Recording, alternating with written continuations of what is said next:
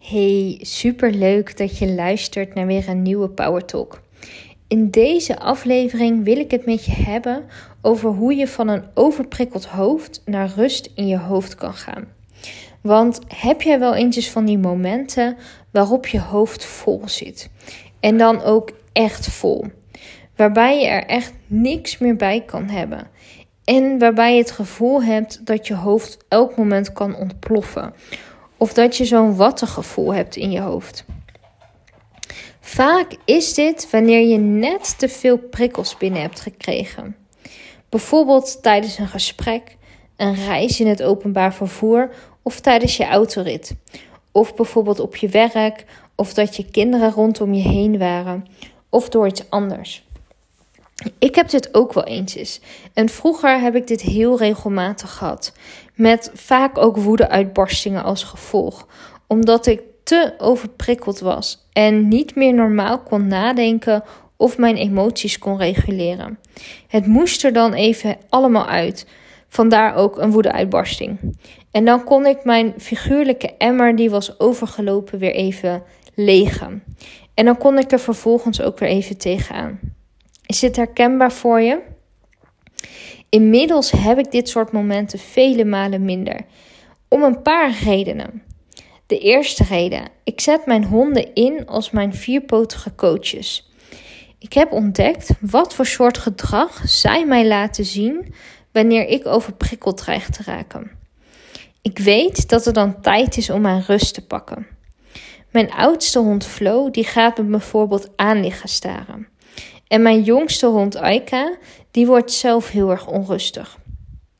En inmiddels ben ik niet meer zo eigenwijs en pak ik mijn rust wanneer zij dit gedrag laten zien.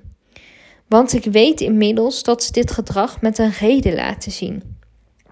Meestal omdat ze mij iets duidelijk willen maken. 2. Ik pak veel vaker mijn rust tussendoor. Door bijvoorbeeld even op de bank te zitten met een kopje thee of een kopje koffie en dan staar ik gewoon even uit het raam om mijn hoofd wat rust te geven. Dagelijks start ik mijn dag met een meditatie en met het schrijven in mijn journal, waardoor ik heel bewust kies hoe ik mij die dag wil voelen en hoe ik hiervoor ga zorgen. Ik pak daarmee echt de regie over mijn eigen dag. De dag start ik ook met een koffiedate met mijn man. We drinken dan alleen koffie, kletsen wat en hebben alle aandacht voor elkaar. Zonder extra prikkels. Met als enige uitzondering die van onze honden, die met ons willen knuffelen. Maar dat vinden wij alleen maar fijn en gezellig. En dit heeft er trouwens ook voor gezorgd dat we bijna nooit meer ruzie hebben.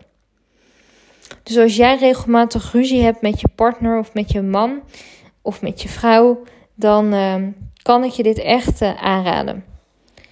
In de avond ga ik regelmatig in bad, zonder allemaal extra prikkels. Hooguit met een rustgevend muziekje erbij, maar alleen als ik hier behoefte aan heb. Er zijn ook echt momenten waarop ik dat gewoon niet kan verdragen en dan um, heb ik er geen muziekje bij. Of ik doe een yoga nidra sessie. Mijn uh, jongste is een beetje heen en weer aan het rentelen hier in kantoor. Dus misschien dat je wat uh, getrippel hier en daar hoort. En ik heb geleerd hoe ik mezelf bescherm tegen allemaal emoties van anderen. En ik focus me door de dag heen regelmatig op mijn ademhaling, waardoor ik meer tot rust kom. De dingen die ik doe, die doe ik met veel meer aandacht. In plaats van dat ik aan duizend en één dingen tegelijkertijd denk en mee bezig ben. Ook lucht ik mijn hart bij mijn man of bij vriendinnen. Ik probeer nooit lang ergens meer rond te blijven lopen.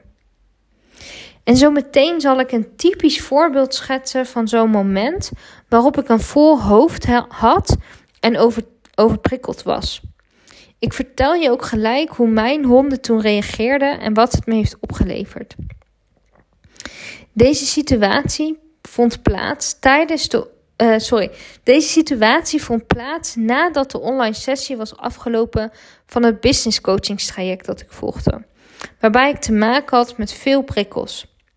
Mijn strenge stem zei tegen me dat ik gelijk door moest werken. Herkenbaar voor je? Maar mijn hoofd kon even helemaal niet nadenken of werken. Ik had juist rust nodig om mijn hoofd leeg te maken en om bij te komen, zodat ik daarna weer verder kon met werken. Ik besloot even op de bank te gaan liggen met een meditatie erbij. Aika, toen nog een pup, was in het begin wat onrustig, omdat ik me onrustig voelde. Want zodra ik me rustiger begon te voelen door de meditatie, kwam zij rustig tegen me aanliggen met haar hoofd op mijn buik. Heerlijk was dat. En even later kwam Flo, mijn oudere hond, rustig naast me staan.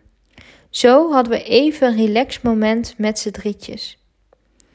En daarna voelde ik me een stuk rustiger. Mijn hoofd was leger en ik voelde me opgeladen genoeg om weer aan het werk te gaan. En dat met maar zeven minuten mediteren en knuffelen met mijn honden. Magisch en bijzonder toch? Wat voel ik me op dat soort momenten extra dankbaar dat ik exact weet hoe mijn honden mij aan het coachen zijn en waarom ze bepaald gedrag laten zien.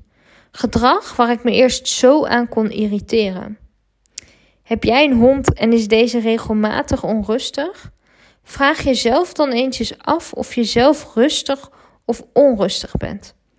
Grote kans dat je hond jouw onrust weerspiegelt in zijn of haar gedrag. Neem dan een rustmoment voor jezelf en observeer of het gedrag van je hond verandert. Als dit inderdaad zo is, dan weerspiegelde jouw hond jouw onrust. Als je hond nog steeds onrustig is en jij zelf ook, dan mag je nog langer rust pakken. Ben jij al echt helemaal rustig en wees hierin goud eerlijk naar jezelf toe? En ik weet hoe moeilijk en ongemakkelijk dat kan zijn. En is je hond nog steeds zo onrustig? Dan is het onrustige gedrag van je hond zeer waarschijnlijk van hem of haarzelf. Welk inzicht haal je hieruit? Ik ben heel erg benieuwd. Je mag het met me delen als je dat wil. Zou ik zelf heel erg leuk vinden. Dit kan je doen door mij een mailtje te sturen. En ik zal mijn mailadres hierboven in de beschrijving zetten. En dan hoop ik dat je weer allemaal eye-openers hebt gekregen. En dat je op een andere manier naar je hond gaat kijken.